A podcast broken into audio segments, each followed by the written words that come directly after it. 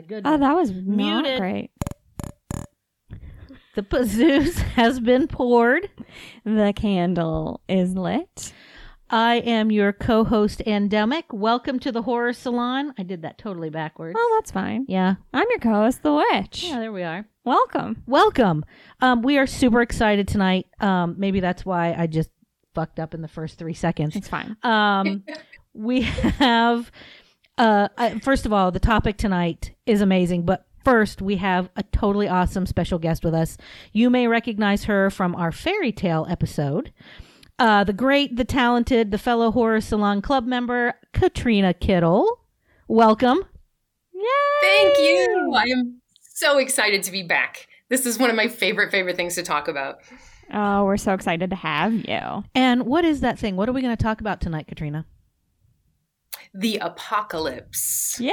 Reads from the apocalypse. So, in honor of that uh, theme, you have created the pazoos for this evening. Yes. Uh, Yes, I'm super impressed by this. Do tell us what it is. All right. So, this is what I'm calling an apocalypse. Um, yes. It's kind of a Bellini, which is a Bellini is always peach and prosecco, but this is a mango Bellini Mm. um, because I like that better. And it's got a little grenadine syrup running through it, which gives it like kind of bloody streaks. Mm-hmm. And you put a little raspberry on it. It looks like a little brain. Mhm. Um, and so instead of a Bellini, it's an apocalypse. And I was playing around with. I thought maybe you could even call it a bloody sunrise. You know, just because everything in the apocalypse is likely to be bloody, Probably. and yes. it's very fruity. So it's all about fresh fruit, the kind of things that we'd be missing if we were actually in an apocalyptic world. So celebrating the fresh and the fruit that we will miss. I love that. Ah. that just made me wonder is scurvy going to be rampant Probably. in the apocalypse? Probably. If you stay Shit, in I didn't Ohio, even think of that. Stock up on your lime juice, everybody. there you go. All right, shall we taste? Yes, we shall. Yeah. Cling, cling, cling. Clink. Ooh. That's delish. That is so good. There's no saddle in there at all. No saddle whatsoever. No saddle. saddle free. Saddle free. It's. I am surprised at how mango-y it is. Yeah. Um it's the Trader Joe's version Yeah. Okay, of the They make a bottled version. It's just called Secco Mango, I think. Yeah. Um, mango And- cini. yeah, it's delish, and they have peach ones, and I think some other fruits as well. Yeah, it's super good. I have to um, reveal a secret, Katrina. We did not have grenadine, so Oh. we poured extra liquor into it. We have a PAMA liqueur, pomegranate, Nice. and How does that taste? pretty good. Delish. Yeah, Yeah, it's really good. yeah. You just want the red streaks. That's all that matters. That's what we thought. And, We're and like, we "Oh, got red. yeah, it was red for uh, like 4 seconds and then It turns beautiful color. Yeah. golden amber color. but you're right about the raspberries. They do look like little brains. Little brains floating in there. You do, and then what's lovely, it kind of harkens back to my college days. At the end, those will be all, they will have soaked up all the alcohol. And when you Ooh. eat them, it's like, you know, the whole, what were those called? Hairy Buffalo parties where you throw all the fruit in the oh trash can. yeah. Yeah. That's what we called So it, it- Hairy Buffalo. What'd you call it? a house party. It was very common for me. But people call it different things, but I don't Yeah. know. I don't know. Hairy I just Buffalo. remember we had pineapple in it once, and the alcohol was so strong that the pineapple disappeared. Oh my gosh. you could, the apples, pears, oranges, those were all still existent, but the pineapple was just dissolved. My God. I remember we did a lot of uh, Skittles in vodka. What? That was our thing. We did I've Skittles in never- Zima and Jolly Ranchers in Zima. I think Zima. Zima was before you were born, Witch. I loved Zima. They brought it back though. They 'cause did. Zima was real popular a couple summers ago. I'm surprised Oh, it's God, not I back now, it. considering the 90s fashion that's back. Oh, don't get me started. That's a whole thing. Whole thing that makes me very mad. All right. Well, I'm glad you like it. That makes me happy. yeah, Yeah. that's really good. And I can foresee us at the next salon now that I think we're all fully vaccinated, Yay! Yay! um, where I can drink a bunch of those and end up out in the yard. burn, Perfect. burn, Yeah. Perfect. burn a precious moments, if you will. I will burn a precious Yes. moment. There we go. Done and We got a done. Plan. Okay, so I mean, let's talk because we have so much. This is Mhm. this is our topic, and Yes. Katrina's here because this is her topic. Yes. Um, I love anything apocalypse, zombies, plagues, extinction level events, movies, Yep. literature, cartoons, scenarios imagined and discussed ad nauseum. Driving through a small town and judging every house as zombie proof or not zombie proof and That, why. that is a fun activity. Oh my god, I do that. yeah, Mm. I. I do that all the time. And here's the thing you always know when you're about to get a good crop of end of days uh, Mm. pop culture things when Mhm. the world seems to be going through hellish nightmares like, you know, government and corporate oppression, your mass poverty, your big brother conspiracy, civil unrest. Yep. Um, the pop culture themes, they tend to follow suit, allegories, I suppose, if you will. Um, Yep. Perhaps showing us our future uh, if we don't get our shit together. Yeah. Mhm. Um, I suppose it's a way to purge our fears. Um, escapism.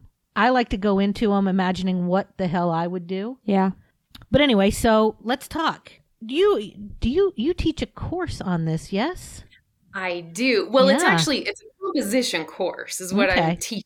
but um but so I, I teach at University of Dayton and I'm I'm a lecturer there in creative writing, but almost everyone in the department um every semester teaches at least one composition course, just kind of Mhm. spread that load around. And the English 100 and 200 are themed.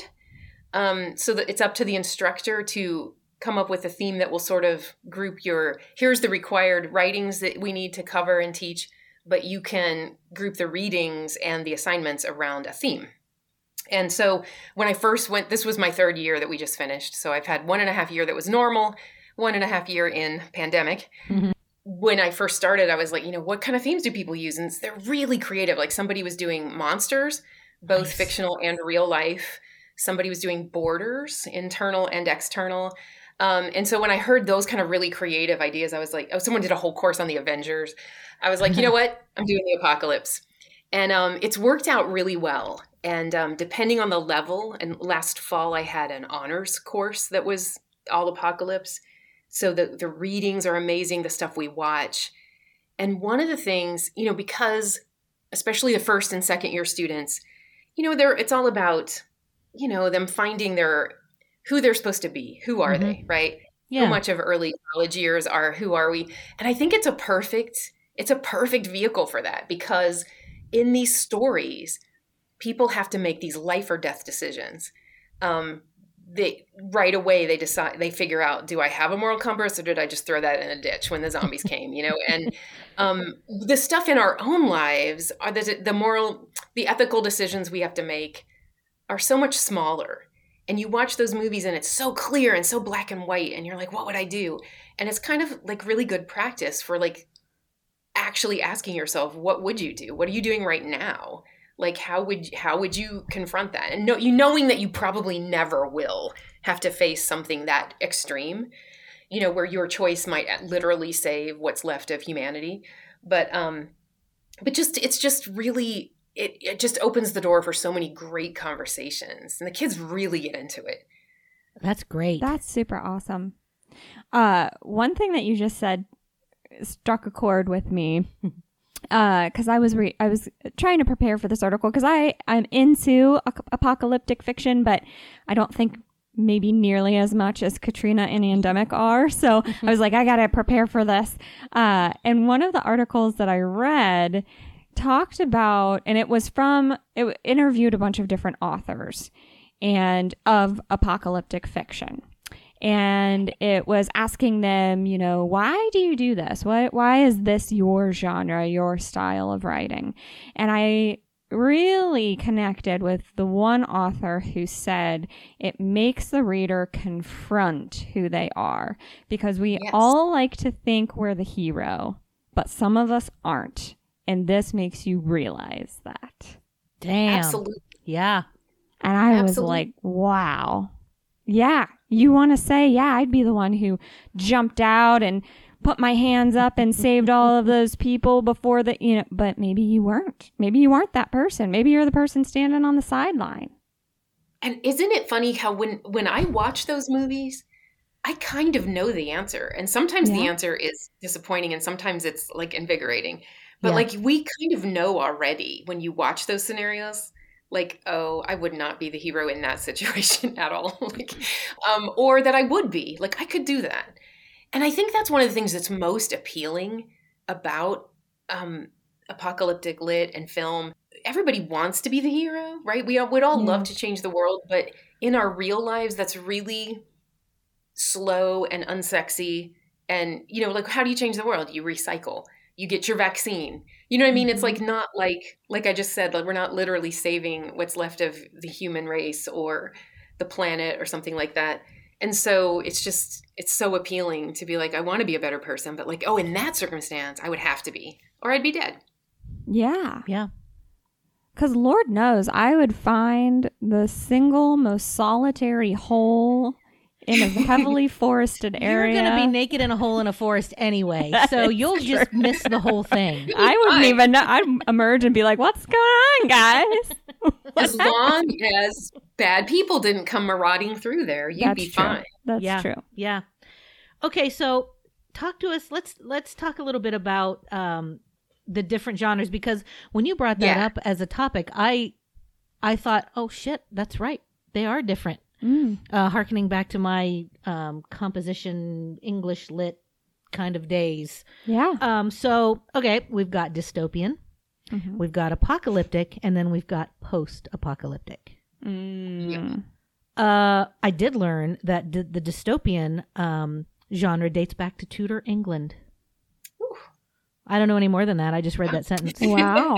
yeah and it's kind of an answer to the utopia stories right. All right. So, so, uh, Professor, tell us. Talk to us about. Let's go dystopian first.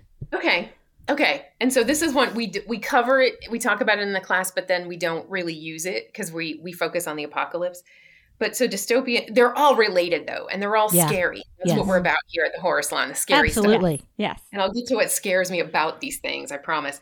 But yeah, so it's um dystopian. A lot of people in publishing will also call dystopian as speculative. You know, it's Mm, yeah. um so it so it's it's an, some kind of imagined community or society, and that's what makes it different from the apocalyptic. And then this society or or government or culture is really dehumanizing. It's really frightening. It's bad with capital B. hmm So things like um, my very favorite example of this is Margaret Atwood's The Handmaid's Tale, Mm, Yes. Mhm. Or The Hunger Games is a really popular recent um, thing like that. Um, but the the difference there is that there is a community, there is a government, there is still civilization in place. Okay. It's just a really bad civilization, and it's not the civilization that we recognize anymore. Like a It has- severe code of conduct has been put in place Yes, on everybody. Yes. Yeah, everybody. And then, so apocalyptic and post apocalyptic are when all those trappings of civilization are gone. There may be still, in post apocalyptic, there may still be like tribes, individual tribes trying to put together a society, but there's no overarching government or civilization that has one code and one, any kind of law enforcement or anything like that Mhm. anymore. So they're just these individual bands. And then if in if in the course of the story that civilization ending event occurs, then that's apocalyptic. And those are rare, but I love those. AnDemic and I have talked about in the past. We love the stories that show you it's starting Yes. to fall Mm. apart. Um, but most of the stories that people know are the post apocalyptic, where the event has already happened Yeah. and you're watching people deal with the world as it is now. but there is no real society or rule of law or anything like that. Um, and so, like, apocalyptic would be things like um, a lot of the natural disaster movies. Mhm. Mhm. Um, One of my Uh, all-time favorites is "On the Beach" by Nevil Shute uh, Yes. from 1957. This is both apocalyptic and a little bit post-apocalyptic. Um, and a lot of them are. yeah, uh, but it's set in South Australia, and a nuclear, all-out nuclear war has happened, and basically the people in Southern Australia are waiting for the toxic cloud to get to them. Oh, geez. So Yeah. it's just uh, they kind of they kind of become a little bit party central, where hey, you know, um, we're just waiting for this thing to happen. Um, but it's it, they're going to die. It's inevitable. They're going to have a slow death from toxic cloud, and it's just coming. And that book and movie are Yeah. so good. And and this is where uh, Katrina and I will um, will spar back and forth a little bit. This movie to me has zero hope Mm. because it's done. It is done. Humanity is done. you're just waiting for You're the just end. waiting for the end. Um, and I like that. I like the all is done. She's laughing. I am laughing. It's but it's very rare. Even though we apocalypse is supposed to be the end of the world, hmm right? It rarely ever is. There's always survivors, you know, that almost always in these stories there's some survivor. And so that's a real exception to that. And it's actually realistic if that were to happen. And that one of the things I Yeah. remember about that story that's so you know they they know they're the last ones they they Mhm. co- they've watched they can watch the globe and and country by country continent by continent the um the intel you know the information communication Yeah, it all breaks- goes dark. and they're the last ones as this drifts down the globe you know hmm um, so they know they're it. They know there's no hope. How yeah. terrifying. But Yeah. but I I pose to you that that is not once you know once the shock of it happens. I feel like it would be one of the most freeing feelings ever. You're going to be dead in a week. No more bills, no more this, no more that, no more drama. Just live this last week to As the uh, to the fullest. At, at, yeah, to the fullest. I can see that, but you know why I think it's terrifying? Because does anyone remember that Greek? I think it's a Greek story about a man who is dying and he starts dying at his toes. And he can feel death creeping up his legs, like parts of his body are dying as he's conscious. I don't. Oh, That sounds familiar, but Yeah. not. And that just reminded me of that. And I'm like, this is awful. that is too much for me. I wonder if it says, you know, something about my outlook on life. I guess. 'Cause that's it's interesting because one of the um, one of the things that we talk about in the class is that a lot of these stories really are about hope, like the, Yeah. this idea of um, a clean, like not so much the dystopian, but the the post apocalyptic, especially. There's this clean slate, right? We've we totally fucked it all up, but maybe we could do it again. We'll rebuild and we'll be better. There's always this idea that that could happen, but we're really really skeptical because as they tr- attempt it, it's just going to be as bad as it was before, right? Well, and if anybody's ever read James Thurber's The Last Flower, they know what's coming. right. So, But but the hope of like they want to survive for various reasons, like the, this idea that humans are really resilient and we will find a way. You know, um, that they can't. Maybe most of us are gone, but there's always going to be these survivors who want to hang on for the right reasons, and then there's plenty of. It also brings out like there's people who keep their humanity in these times of catastrophe, and people Mhm. who don't. yeah, Um, and that's always interesting to see who turns which direction. yeah. Yeah, It's totally. it's Like- hard to, to think that the people who do maintain their humanity i- in that kind of just all out lawless situation would ever be able to to um, survive because Right. the others will have the Yeah. guns they'll have the the unscrupulous um, tactics i mean whatever so i don't know how good can survive evil i guess it does now but It's a con, but it's constant battle. It's never It like okay, we want right. It's like being on a teeter totter. You have to constantly be shifting and adjusting to keep it from crashing. So here's a question for you that was kind of just brought up, I think, in that past uh, conversation is is apocalyptic fiction so appealing because p- apocalyptic and post-apocalyptic, I should say, so appealing because it's wiping the slate clean of all of the atrocity of our current world or Oh yeah, or is it the chance to rebuild? Because I feel like there's a subtle difference there, right? It's like the No. tearing down and then the building up. Well, do you think maybe, I mean, that would depend on who's looking at it. Take somebody who's super wealthy and living what they think is their best life and they have everything at their fingertips. The thought of society breaking down probably scares the shit out of them. Whereas somebody who is poor and struggling just to, to survive for, for them and their family, maybe, Mm-hmm. they would see that as a chance to maybe rise, rise in stature, I guess. Put everybody on the same playing field and maybe Yeah. they'd have a Yeah. better chance. Yeah. Yeah, real quick. So, so one of my favorite, Aunt, AnDemic knows this, and I think the witch does too.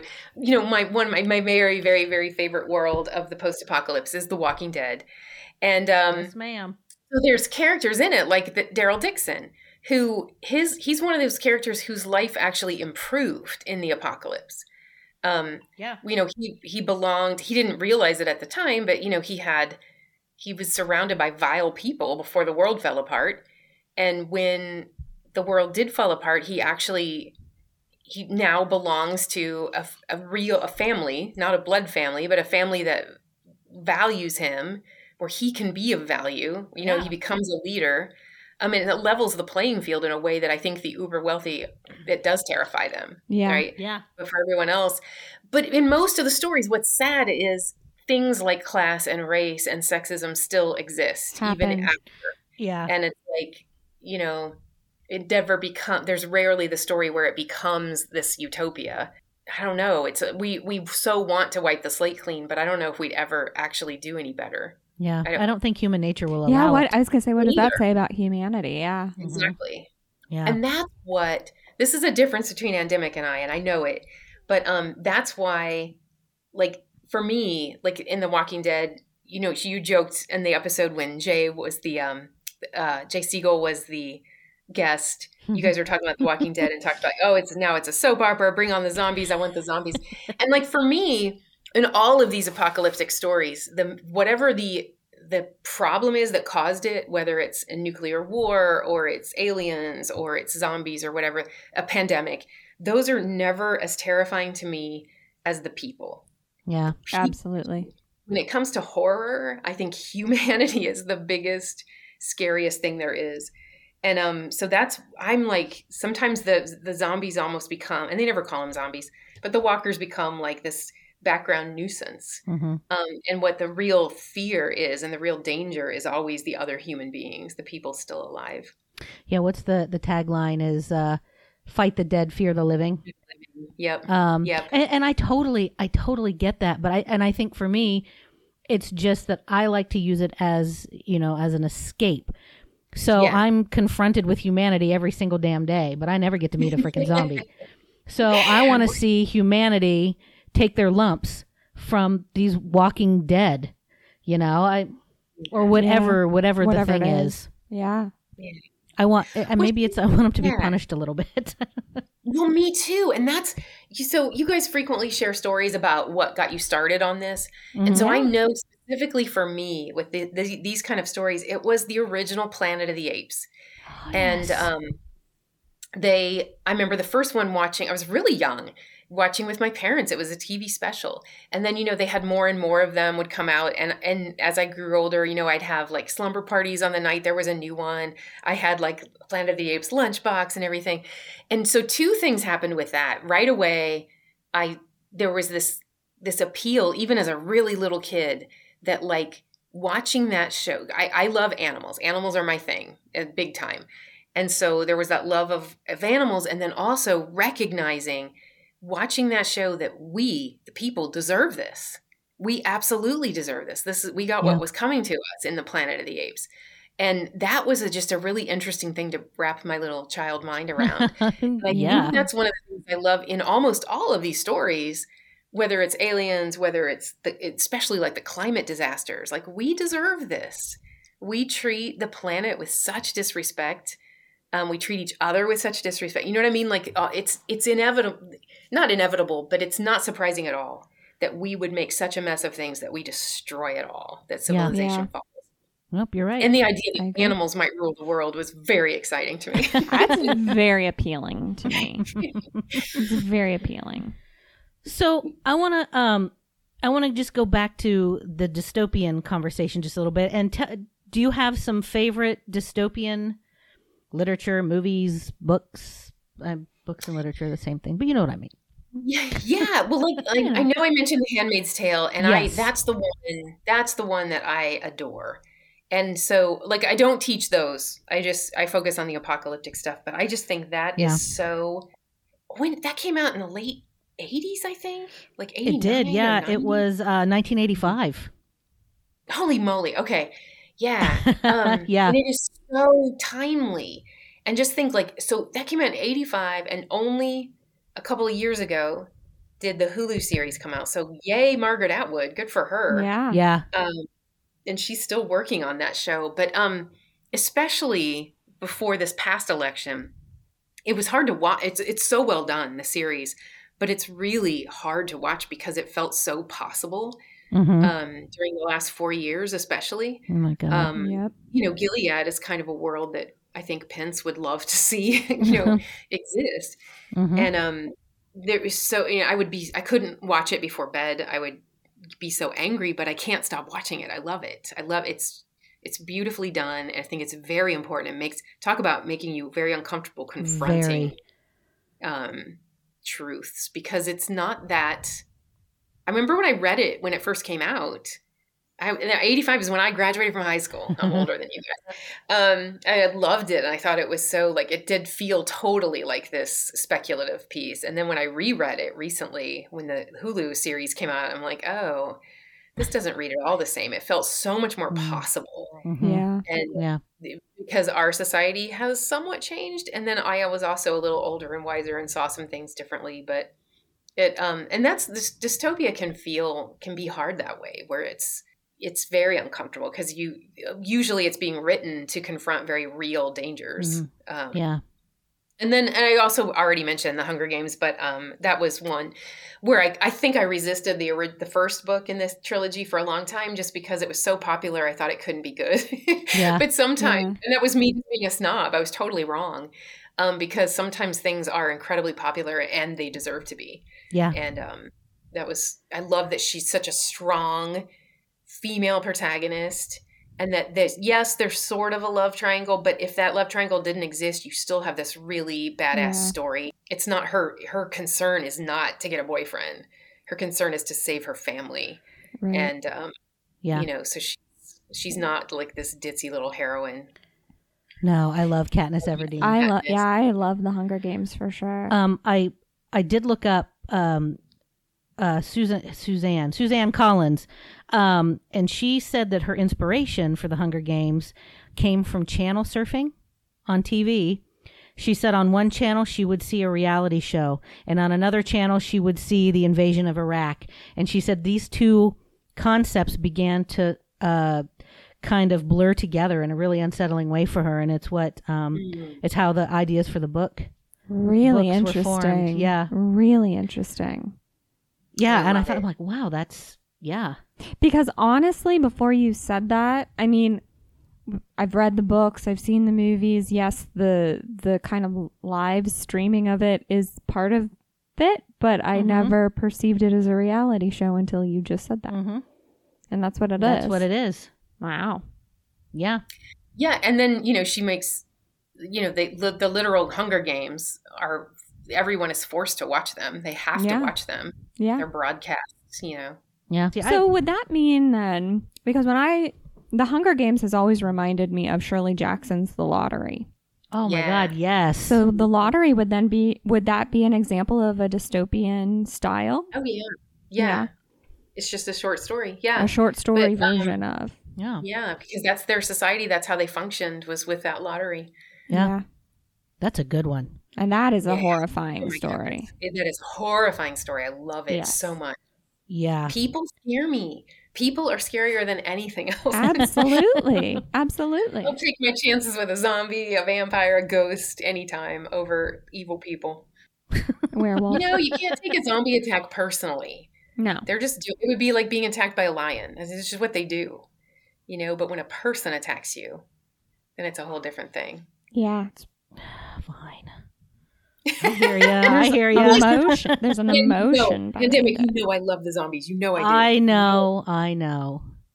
Um, I just I just jotted down a couple others that um, that I've read throughout time and uh, that I really love in that dystopian um, category. Uh, Brave New World by Aldous Huxley. Oh yeah. That is a great one. And that one, that one was written in 1931. Uh, Yeah. and it really, it really, uh, it's this technologically advanced planet where uh, everybody kind of looks the same and everybody's being manipulated by these world controllers. And they've perfected things like arts and science and and sleep learning, genetic engineering, all of that kind of stuff. So much of that anxiety that drives this book uh, can be traced back to the widespread belief in technology as a futuristic remedy for problems caused by disease and war.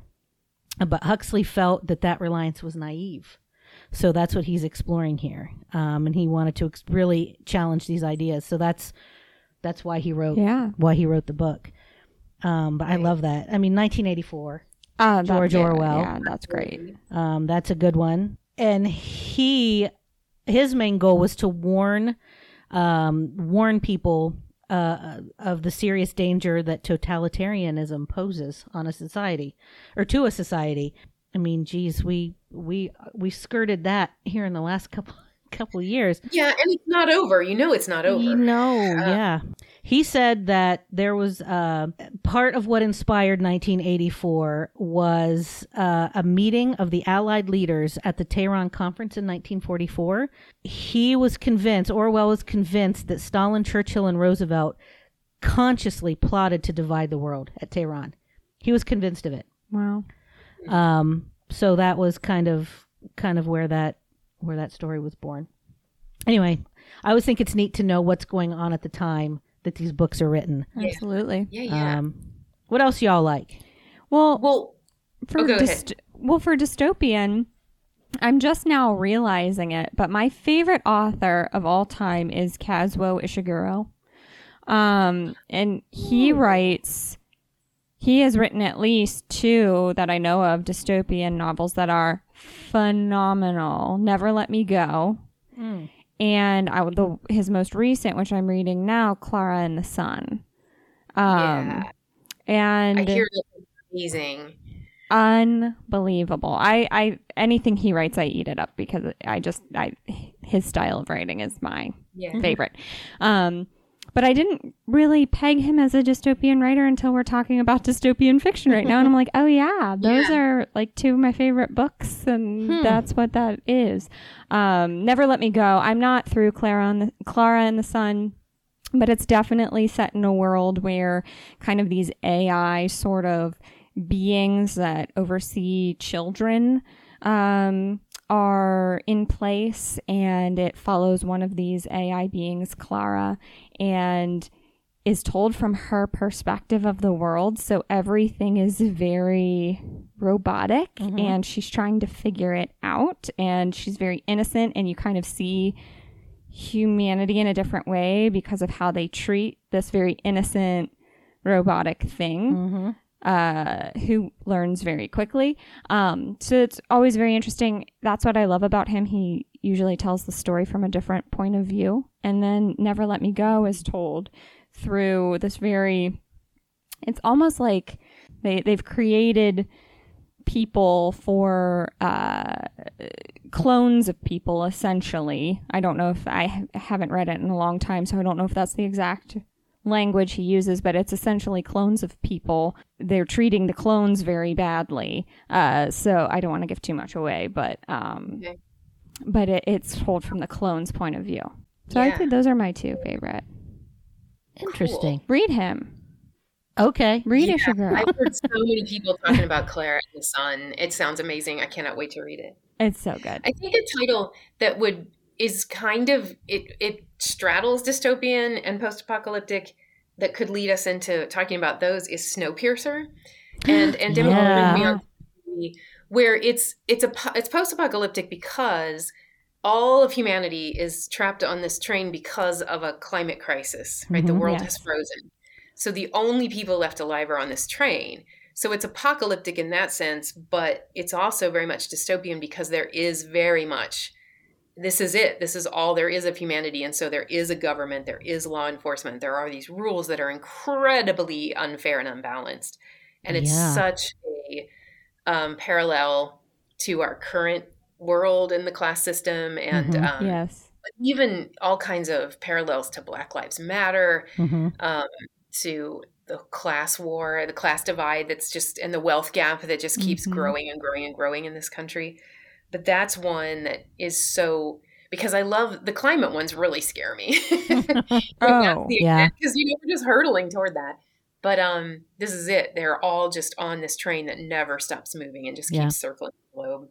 Well, and how they keep the train running is Right. It's Wow. kind of, that's what makes it horror. yeah. yeah. And, if then, you've you seen know, the movie version of Snowpiercer, Tilda Swinton, man, God, give that woman every award. every He's single amazing. award. I saw an interview with her where she said she felt that Minister Mason was such an ugly person on the inside that she wanted to reflect that on the outside. like, I think Tilda Swinton is a beautiful woman. Oh Oh, yeah, Is just vile Yes. this, absolutely. Yes. this movie. Yeah. She's she's so gross. Apparently, she even wanted to have these huge fake pendulous breasts. the director Nick was like, "That's too much," but she just wanted her to be like this ogre of a woman. I Um, uh, fun fact about Tilda Swinton, totally off topic, but she once directed a short film of her. I believe she has. Oh, I- I don't want to say the breed of dog because I'll probably get it wrong and then I'll get chastised for it. But her dog's running around to this v- very operatic music, and she directed a fil- a short film. About- I love her. this is the best thing her. that has ever existed. Uh, a horror movie she's in that is amazing. Uh, Only Lovers Left Alive, about two vampires. Oh, I think the other one, oh gosh, what's his name? He plays Loki. Tom Hiddleston. Tom, I believe it's Tom Hiddleston. Uh, Oh, is and it's the two of them, and they're just fucking bored. They've been alive for centuries, and they're just Bored. bored. She makes a great vampire because I'm currently watching What We Do in the Shadows. I love that movie so much. Well, I'm watching the TV. Have you seen the TV series? No, I didn't even know there was one. There's a TV series on Yep. Hulu, and I she appears as one of the vampire. Like, Oh my god, it's so funny. that's awesome. Do she is the perfect I love her. vampire. I Yeah. love her so much. Yes. Oh my goodness. So what what other um what other books in in these genres do we love? yeah, and I think with apocalypse and post-apocalypse, you can kind of clump them together. Yeah. Um, but when it comes to books, there's a couple I would love to mention. If you I want. know I know which I know which one of them is or what one of them is. Station 13 is definitely one of them. Station Eleven. Station Eleven. We'll see, it's station something with There it is. 22. with Station Hope and Kumbaya. Go for it. Yes. So Station Eleven by Emily St. John Mandel is one of the best apocalypse stories I've ever ever read. I get so and so my honors class read this. Um and it one of, one of the things it's very post-apocalypse. It's years after the event, which was a virus called the Georgia flu that um, killed I think 85% of humanity on the entire globe. And that happened in what they all call year 0 now. And it centers around this traveling symphony these this group of actors and musicians who travel around from encampment to encampment performing the plays of Shakespeare. Wow. And they and they do this because one one of the there's many different point of view characters and at first they they don't even seem to be connected and then at the end it's one of those amazing things where all of these lives from across what was our country but it's also Europe um, come together. This one character um, she remembers Star Trek and one of her favorite lines from Star Trek was because survival is insufficient. And so they when they travel, they they take the shells of cars. They've taken out the motors and stuff because they're they've run they can't find gas anymore. For a while they could, but it's all gone. And um, so they use the shells of cars to haul their stuff, but horses pull these shells. Um, and she's painted that line on the side of one of the cars because survival is insufficient. And they go from encampment to encampment, and of course, there's crazy people. There's religious zealotry. There's all the um, sexism, all the things we thought would be gone if civilization started over, but they're back. But when it, there's they end up, and this is not a spoiler because the, the the story is told from it flips back and forth in time, but they they many of these characters end up in a settlement in an airport where they were not allowed to take off in year zero. And so they've just stayed. And think about an airport, right? All the different terminals belong. Oh, that's where that family lives. This family lives in Cinnabon. This family, you know. Yeah. And um, the one guy has become a curator for the Museum of Civilization, where he keeps artifacts like iPhones and laptops, and um, you know, your the Apple watches and stuff like that. But um, and there's this one plane that came in in year zero that landed safely, but no one ever got off the plane. And they all know that meant that everyone inside it was infected. And so this plane has sat there for like a decade and no one's ever opened the doors. Even though they know there's probably supplies inside, they're afraid to open it. And so the plane just sits on the runway like a monument to all these lost souls. It wow. is such a good book. And it's a terrible title because the title made me not read it because it sounded like maybe it was science fiction. I don't know why. Station made me think of like Space mm. Station. I don't uh, yeah, silly. sure. It's a weird title, but that Station 11 is a graphic novel that one of the characters is writing in the story. So that's where that title comes from. But and I hear they're making a movie of it, and I cannot wait to see it because I think it would be very cinematic. That'd be uh, awesome. Uh, That'd be. I'll so watch cool. a movie of anything. So. oh, me. Well, well, well, someday, and when when it comes out as a movie, we will make it. We'll um, salon it. We know. We know you'll watch a movie about anything. Shut your mouth. Shut your mouth. Can I bra- can I bra- can I blab about another book that I of love? Of course. Yeah. Okay, so look, I'm even showing it to them. I know the people listening to the podcast can't see it. So, Hollow Kingdom by Kira, Kira Jane Buxton is probably my favorite book of the past five years at least, if not more. I love this book so much. So this isn't a post-apocalypse story. Well, it's kind of apocalyptic because it's happening as, but it's not. It's narrated by a domestic crow. So just wrap your brain around that. And you know I love animals, right? If I loved Planet of the Apes, I'm going to love this. Where the humans are dying out, they become these zombie-like creatures and die.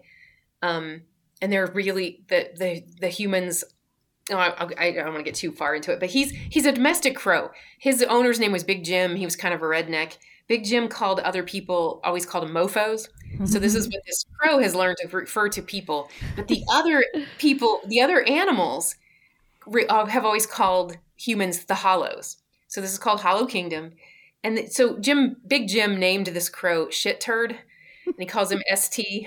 So he goes, Big Jim. Jesus. um, well, in the very first page, this is not a spoiler. The very first page, Big Jim's eye falls out, and which is how Shit Turd knows mm, something's wrong. it might not be okay. So it's very. It seems like it's very funny, but it's it becomes about so much. It's become it's about climate change. It's about religion. It's about you know the environment. It's it's so good, but it's but this crow has to navigate. He's not really a wild animal, but he, he, the people who domesticated him don't exist anymore so he and he's kind of he becomes kind of the the the helper of all the other domestic animals who don't know their place in this new kingdom without the hollows. Um, but just so you get that, like I have tiny little snippets to read. Um, they're really short, I swear. But like this is how it opens. This is the very opening. Um, so you see like the, how she captures this point of view of a crow. Like look at all the the way like the crow sees the world. I should have known something was dangerously wrong long before I did. How do you miss something so critical? There were signs, signs that were slow as sap, that amber lava that swallows up a disease kissed evergreen, slow as a rattlesnake as it bleeds toward you, painting the grass with belly scales. But sometimes you only see the signs once you're on the highest branch of realization. I love that that image of the highest branch. Like yeah. he's a crow. Um, but when he he delight, he leaves their house because he knows that Big Jim needs medicine. So he goes and he knows how to open like sliding doors at, at like CVS and stuff. So you know, crows are very intelligent. Mm-hmm. So he, um, but he he goes out to try to get him some medicine, but of course he doesn't know what to get him. He just grabs a bunch of stuff that includes like, you know, preparation H and things. He doesn't know. Um, and puts it in a bag that he can carry. But when he comes across like all this carnage out in the street, and so he comes, he he sees a bus that's upside down, and he, he says all the windows of the bus were smashed and smeared with red. If there is something to be learned from Big Jim's horror films, it's that you should never insert yourself into a precarious situation, especially if you're a scantily clad blonde with breast implants or a mofo with black skin. But again, crow, so on I marched. I entered the bus and a heavy foreboding pressed down on my wings. So he like he's referencing all this human stuff, but he they also gets us so inside the minds of how these different animals operate and how the world starts to like flourish without us Yeah. when we're going.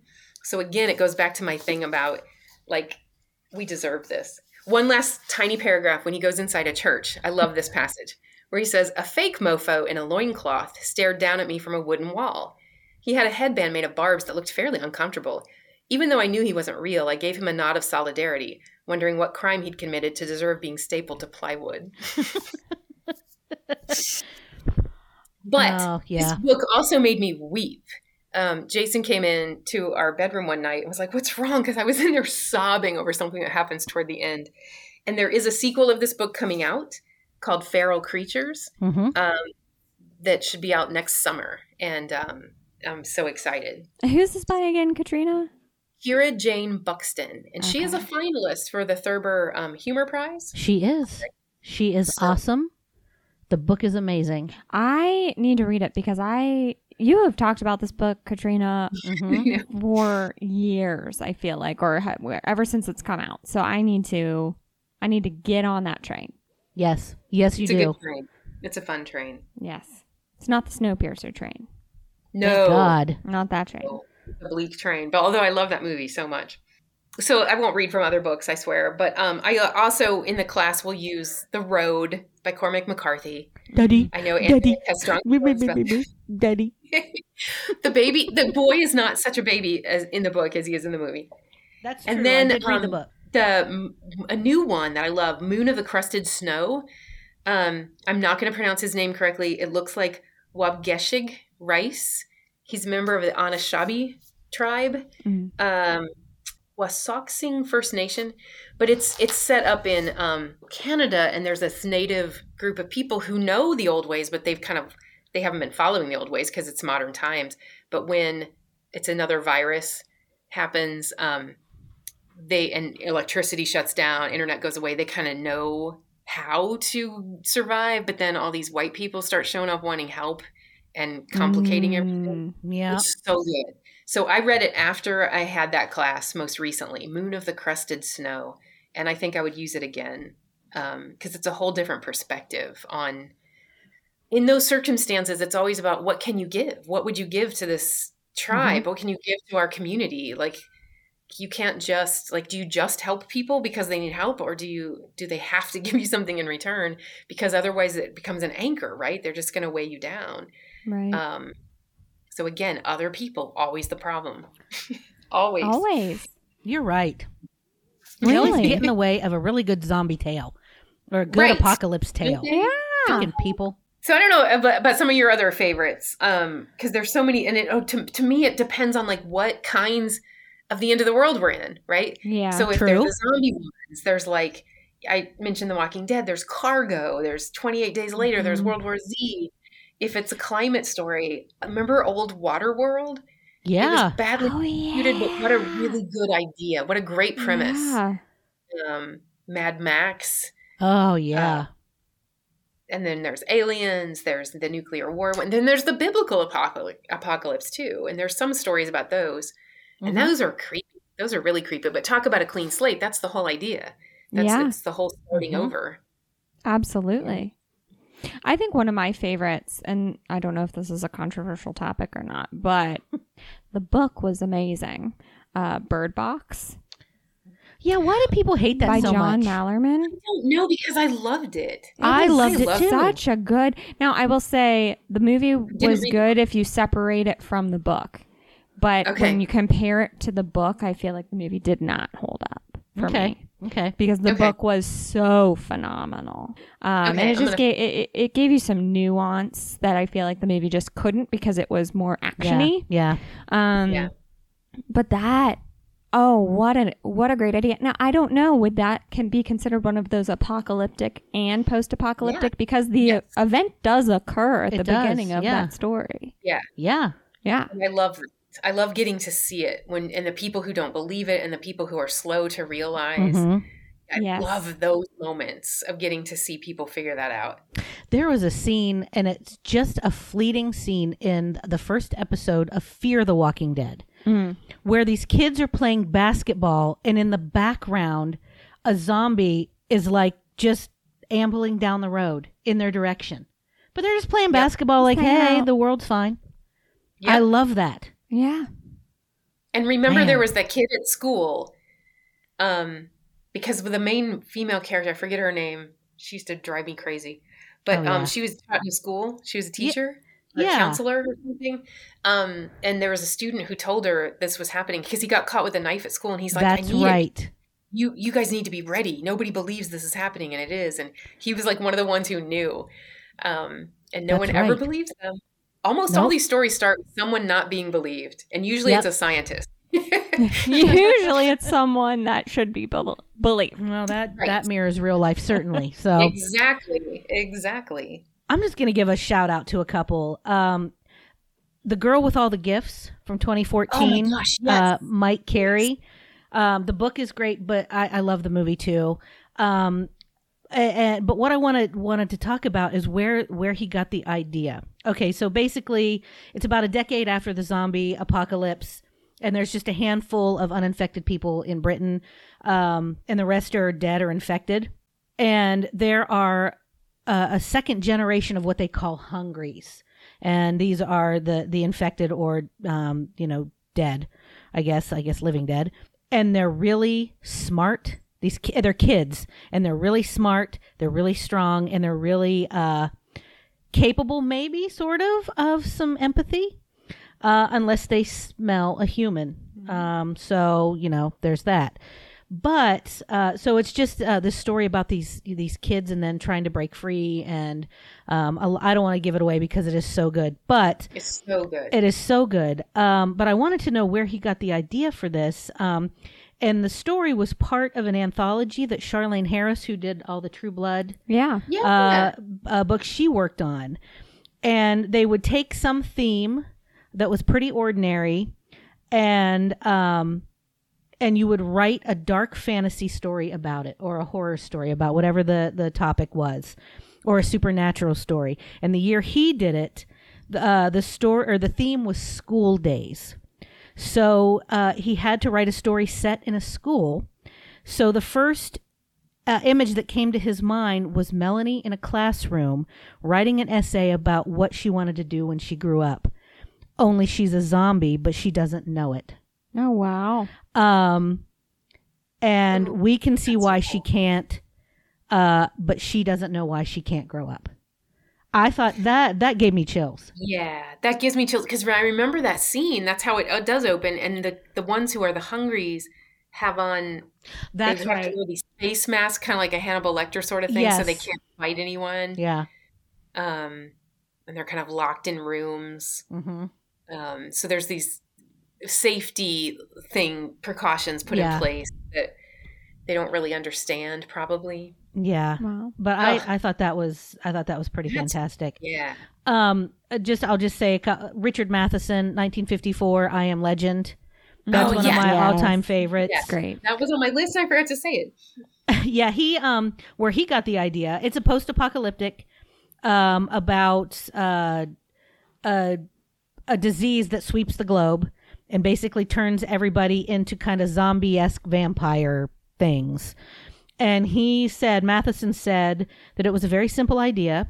He saw Dracula and it was scary. So he thought if everybody in the world was a vampire, it would be even scarier. so That is true. So he wrote Yeah. I Am Legend. Um, so I even had Cormac McCarthy the road down here because as much as the kid annoyed the shit out of me, his uh, descriptions of uh, a ruined landscape are phenomenal, Yes. and I could are. really step into that when the kid wasn't fucking whining. Um, Well, he didn't mean so much in the book. he It was in did. the movie that Daddy, daddy, daddy.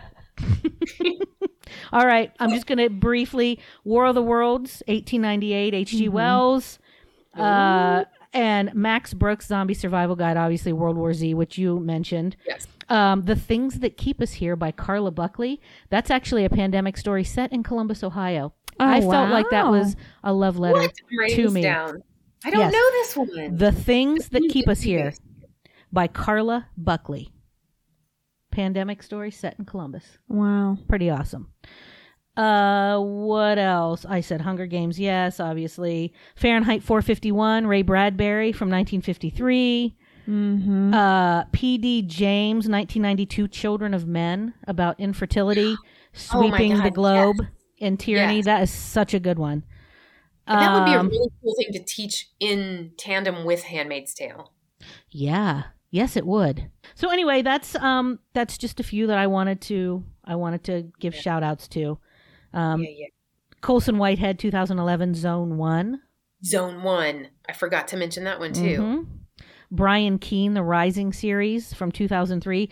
His stories and I mentioned him before on one of our earlier podcasts, but his his books really made me realize that there are some things that the movie doesn't do, which I feel like they could at least mention in movies. But he talked a lot about the smell, uh, what the world Wow. would smell like I love if that. everything was dead, and that blew me away. I'm like, holy shit, I never even thought about that. Um, But anyway, so he was he was the first to make me really think about that.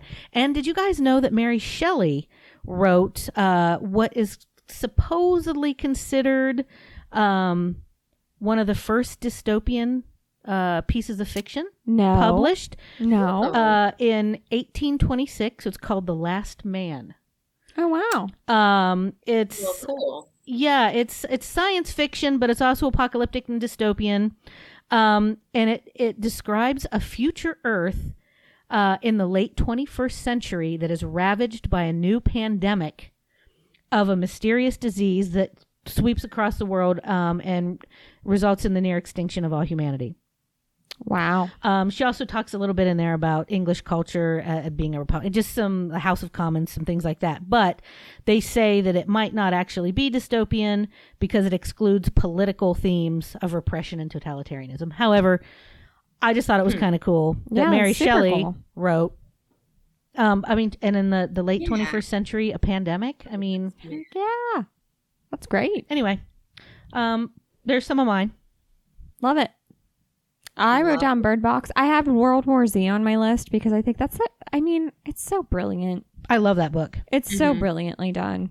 Mhm. I actually had a video game on my list, Oh right, yes, do tell. Left 4 Dead. It is so fun. I don't know that one. Fun.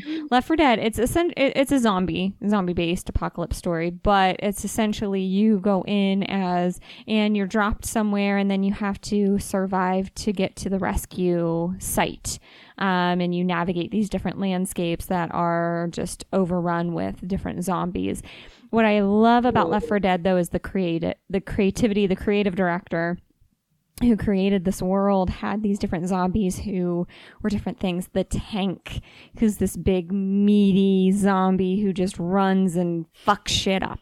and then you have like the the guy who I think he's called the smoker who leaps onto things and coughs and then has some bit of like throat drool that comes down and grabs you and just like these crazy concepts that are so creative and fun. And they can be really scary on the game. Oh, so scary because they come out of nowhere. Well, I mean, the Resident Evil series, which I adore, came from a video game. Yes, so fun. So fun. House of the Dead came from video games. It did. Um, they didn't do so well with those movies, but Hey. there's- yeah, Fun games. yeah. Lots of Oh fun. Lots of fun apocalyptic games out I there. can't wait for them to make uh, Dead by Dawn into a movie. That's Oh, the one where they have to fix the generators and the killers chase them. Yes. That sounds yeah. That'll, That'll be, be a fun. fun movie. That'll be a fun movie. Okay, Yeah. cool. Yeah, but I swear, if it's got, if anything is described, any kind of media is described as apocalyptic, or, or after civilization is destroyed, I'm like, I'm in. I'm in. I hardly have to hear any other description. I love stories about who we are when civilization's taken from us. Like, what what's left? If we don't have bills to pay, we don't have jobs to go to. Who are we? Who are we? Yep. All right. So, um, Yeah. in in that on that note, we'll segue to here, Katrina. how, how will it happen? How do you think it's going to happen? If it Wow. if it were to happen, I personally think there's there's a couple options.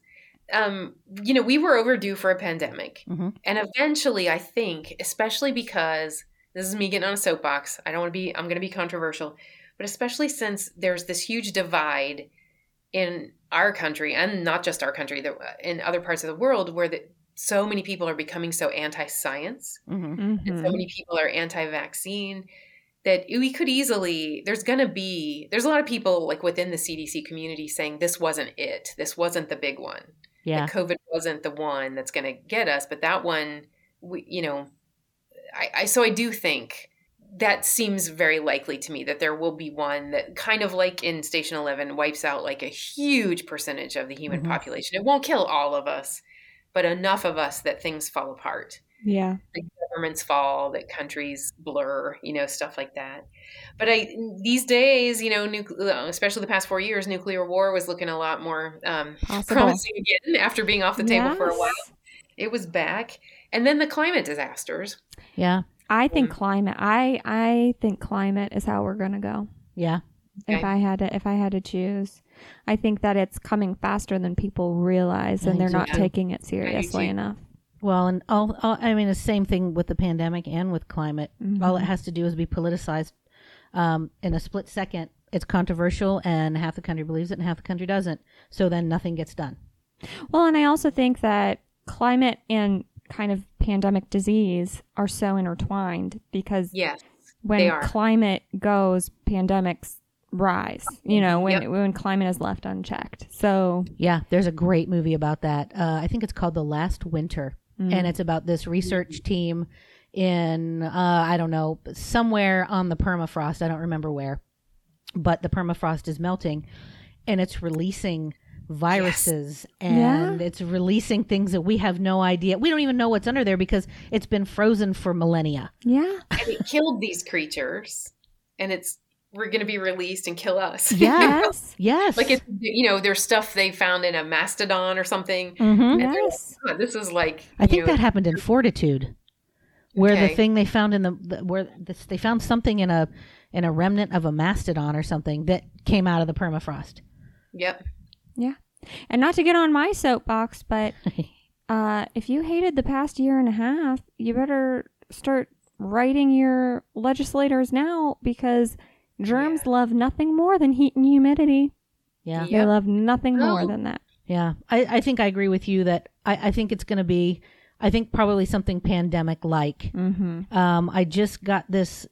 I, I it just kind of solidified what I already kind of felt about humanity. At least, maybe all humanity, maybe Americans. I, I don't know. I'm an American, but um, the selfish nature Yeah. Yes. and of not wanting to uh, make a sacrifice for the greater good because that is an affront to your very liberty, which is not true. I, I don't feel like that's true. Right. But so I think, you know, if, if there's COVID killed s- almost 600,000 people in a year and a half.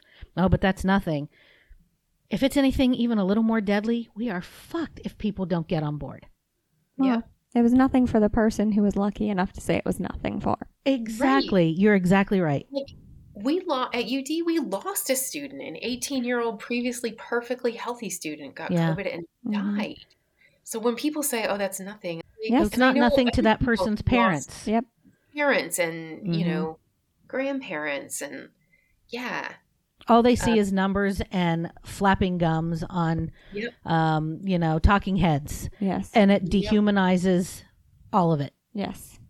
Um, but here's what I want. I mean, we're getting pretty deep here, but what I want to happen is something that gives gives me time before it happens, like uh, like the yeah, like an extinction level meteor is coming. You know, and it's co- it's coming in like a week or two, and it's going to destroy the whole you entire Earth. want to know you're gonna die. I do not. I want to She's be gonna sit on blissfully unaware. smoke. I want to know what pure. Yeah, I'm definitely going to smoke. I'm going to smoke all the cigs. Oh my gosh. And if it's zombies, I'm going to get out a 22 and I'm going to smoke and shoot zombies from the roof of my you would have house. so much fun in a zombie apocalypse. Because here's the thing: if we're talking about what we want, Yeah. I would love. AnDemic and I agree on this. When COVID first started, I'm like, I really wanted zombies. Like, like if that actually happened, we're we feel so prepared. Like, I if if they're like they are in the stories, and of Yeah. course we would get zombies that were totally different, and we we we would not be prepared. But we like to think we are. But like that, I could handle. If their walkers were fine, if their runners were fucked. Yeah. I But you're a master gardener.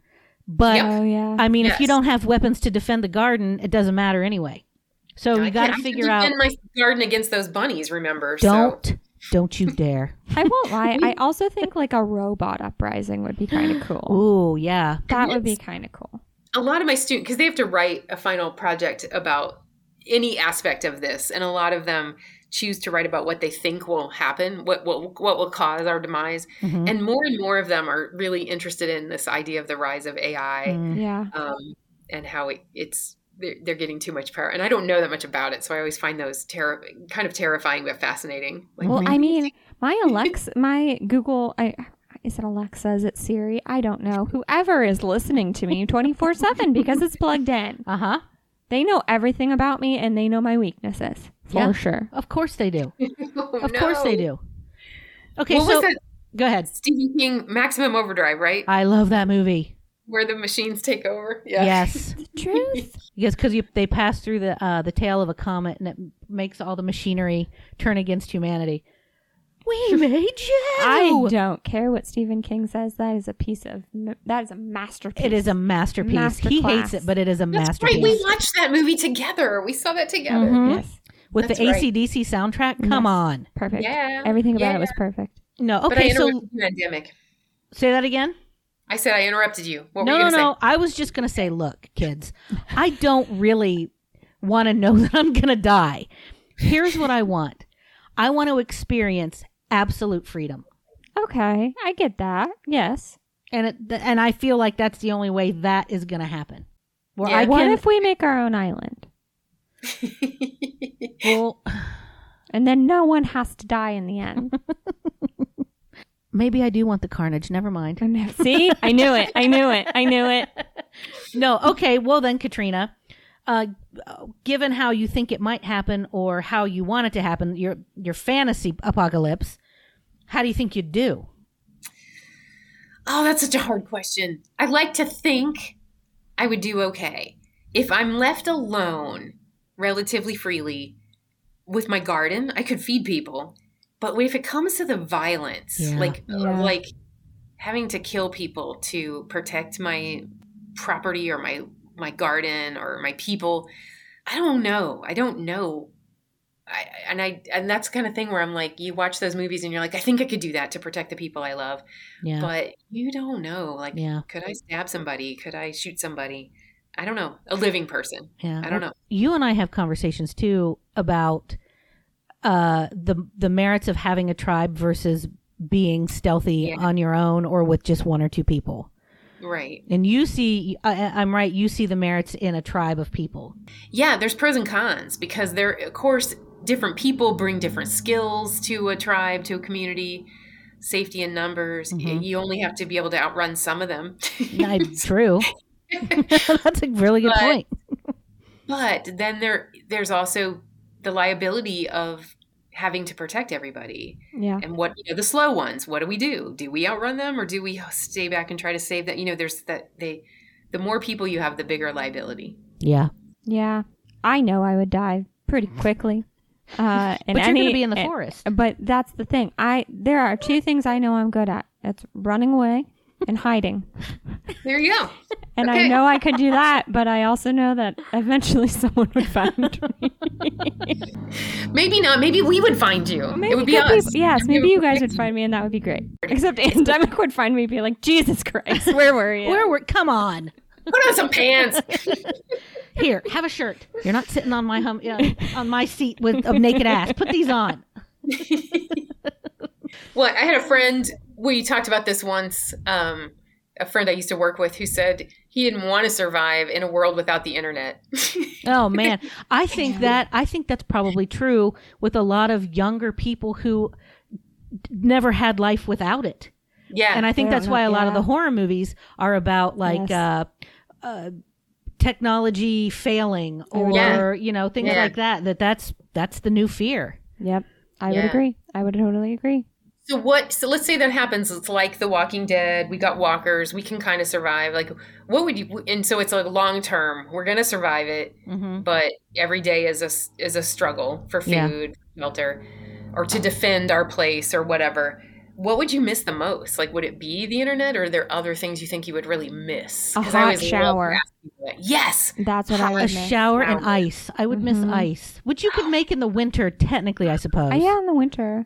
Yeah, you could. Ooh, plumbing. I don't like to. I don't like. You're to gonna be a- poop in a bucket. And I would. I would have to poop in a bucket. I prob- that would probably. you be you are will have been pooping in the woods for months by the time we get to I you. would have a very nice selection of different leaves.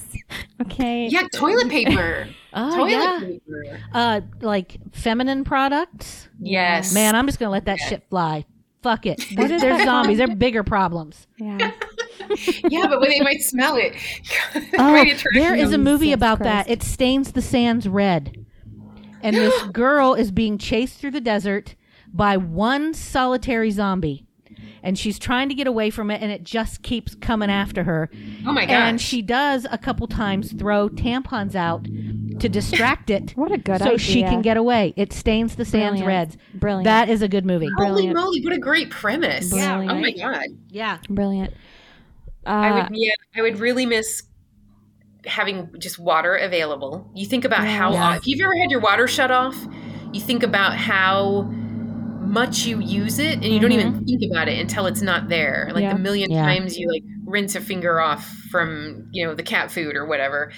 Um yeah, like our pets. How would we keep our pets? Oh, yeah. I tell you what, I will throw myself on top of them and say, "Take me." yeah, I think I would do that too. I too. know. I would have I would have them in little backpacks. I would do Yes. everything in my power. Well, yeah, Yes. and then would come the harsh reality of people in my life um, when they find out that I would choose them, my kitties, over them. 100 percent. There's a 100%. T-shirt that we all need. I've seen it wh- when it says, "I would, I would push you in front of a zombie to save my cat." Yeah. something. I mean, that is one hundred percent true. One hundred percent. Well, here is a here is a macabre thing um, that I would miss, and um, I would miss not having to wear metal underpants because with Law and Order, we live in a rape culture. Uh, Yeah. So, can you imagine when there is zero threat of Yeah. consequences? What the hell's going to go down? Yeah, terrible. Yeah. Yeah. I know that that brought down the whole jovialness No, of the but it's conversation. true. However, it's it's true. And we talk about that in classes. In like, it's that reality. I mean, some some I love seeing the young women get really angry about it, about how like they're they will be, you know, just recognizing that because of human nature, they will be at a permanent disadvantage Yeah. Yeah. when consequences gone. Yeah. Yes. Yep. that it will be yeah and i i hate that but that is our reality that Ugh. that's so to bright to lighten the mood i would also miss i would also miss ice cream and coffee i would coffee oh my Yeah. goodness That is your jam, man. Yeah. i would also miss just sleeping being able to uh, Oh, you would yeah. never again have the ability to just sleep and linger and sleep in And you know. relax. Yeah. yeah Yeah. sometimes when I watch The Walking Dead, I just I fantasize about inviting them all over and washing all their clothes and giving them a good hot meal and baths. You know, like there, Yeah. now be on your way. Like, it's Well, maybe a you little can tape Glenn's eye back in then, probably too. Too soon. Stop it. Too soon. Too soon. Tape it. Just some scotch tape. No, I totally get that though. You look at them and they're so filthy and I know. um, they're so- probably past smell though. They probably went from Yeah. smell to just they smell like the earth now. Everybody um, smells that way. So Yeah. yeah. So and then on top of all the dead, I mean those hordes of dead that are wandering around. That that shit Ugh. would waft. that would waft big time. So Yeah. let me ask you this: Did you prepare a what the hell? I did not. Oh, okay. what the I hell! didn't What know. he- I that's thought your that was what the only hell. yours. That's Let's see What the hell? I'm All right, just well, a we guest. better do them fast because somebody didn't charge her computer. I did. It just went. It Uh-oh, just, it just decided to shit the bed today. Okay. Sweet. Uh, did you know? First of all, what the hell? what the hell? Did you know you could be charged with a felony if you don't return your video rental? What? This happened very recently. They still have Very video recently. rentals? No, no. listen to this. Caron McBride. She's a course woman it's out, Karen. woman out of Texas. hmm She recently found out she has been charged with a felony for not returning a rented copy of, get this, Sabrina the Teenage Witch back in 1999. Oh man. She learned about the charge because she was trying to change her name after getting married. And she went do all the paperwork and they said, um, you have something. You probably want to check it out. Call this number. Turns out, back in March of 2000, she had been charged with felony embezzlement of rented property. That seems a little much. uh, right? And when she was interviewed by the local news, she said, I don't even think I rented that movie. I think my roommate rented that movie on my account for his children at the time. I have never seen that movie in my life. So, after it made the local news, the district attor- attorney out of the county that she was being charged in dropped the charges, but get this, said she will need to get her record expunged to clear it. Wow. Oh, what? Wow. Oh, what? Wow. Um, I once had a. s- Okay, it was you know it was a confusing time. It was a movie called Bad Girls Dormitory, Dang. and I had I owed like eighty five dollars in late fees. I'm s- No I'm felony though, thank God. No felony, as you as you know of. God, my God, you're right. Am I on a no fly You list? might be. for Bad Girls Dormitory. might be. Shit. Okay, so here's my what the hell. Before this computer actually does die, um, did anybody here know that on December 18th, 2018, a meteor exploded over the Earth with the force of 10 atomic bombs? No. and everybody freaking missed it. Um, you'd think that you know if you ten atomic bombs, the force of it, you'd think we would have noticed, um, but we did not. Uh, it wasn't discovered by NASA until after it happened. It went undetected because it happened over the Bering Sea. oh wow. Um, yeah, so I mean, I I, I chose that one No. just simply because I missed that. we're on the verge of an apocalypse every minute if you know these these deals are getting past NASA. Yeah. I don't think they're going to tell us anyway. If it's coming, if it's coming especially from space, they're not going to tell us. Yeah, it's No. happening. So I'm not going to get my my week of freedom. I'm going to be pissed. I know. I know. Because all of a sudden the sky's on fire. Fuck. Fuck. Jesus. Katrina Kittle, thank you for joining us. As always, we love having you here. One of uh, the premier members of our horror salon club. I guess we're a club, right? You're a club, and I will come on anytime. I love this podcast. Excellent. Awesome. Uh, yeah, we'll we'll definitely have you back. I love your perspective on things. So, um, rock and roll. That's that. So, okay, what do we do next? Well, thank you, horror nerds. That's the thing. Thank you guys. Thank you, horror nerds, for hanging out with us tonight. The uh, Pazoozas were particularly delicious, so thank you. I you. mean, just empty. Thank you, Katrina, for suggesting those. They were delicious. Um, horror nerds, if you want to get in touch with us and share with us your favorite apocalyptic stories, And tell us if you're going to be a warlord or you're going to play nice with civilization. yeah, We want to know. we super want to know. You can get in touch with us at info at thehorrorsalon.com. You can also follow along with us on Instagram at the horror salon. We've got fun stuff going up there every day. And then you can also check us out on our website, thehorrorsalon.com. We put all our show notes up on there after these episodes so that you can dive down your own rabbit holes with all of the resources from our research. Um, so we highly encourage you to check us out there. And then lastly, but certainly not least, if you are listening to us and you enjoy yourself, we would so appreciate you to subscribe to us wherever you are listening. And then if you wouldn't mind leaving us a like or a comment uh, or a review, uh, all of that is super helpful for us in planning future episodes for you that you actually want and helpful for us to get in front of more horror nerds and grow this little community. So we would so appreciate you there. All of that. All of technology, technology, technology. Tech, tech, tech. It will murder us It will eventually. eventually. But thank you guys for letting for listening to us and letting us just be nerds. Yeah. We just talk shit for an hour and a half and you seem to really like it. So thank you. Thank you. All right. With Katrina, any final words on the apocalypse? Just prepare. prepare and savor all those things that you know you'd miss if they were gone. Damn. That was really good advice. That was sage. that was sage advice. Savor that coffee, eat the ice cream. Oh shit! Now I gotta blow the candle out. You know, You I almost, I caught on fire last you week. You did. You did actually. All right, here we go. Wow. The candle is out. The Pazoos has been emptied for a very long time. I mean, we chugged that shit. yeah, we did. It was very good. Thank you for tuning in to the horror salon. That was really good. I am your co-host, AnDemic. and I'm your co-host, The Witch. We'll catch you next time at the Horror Salon, where we curate the strange and unusual. Until dawn, do us part.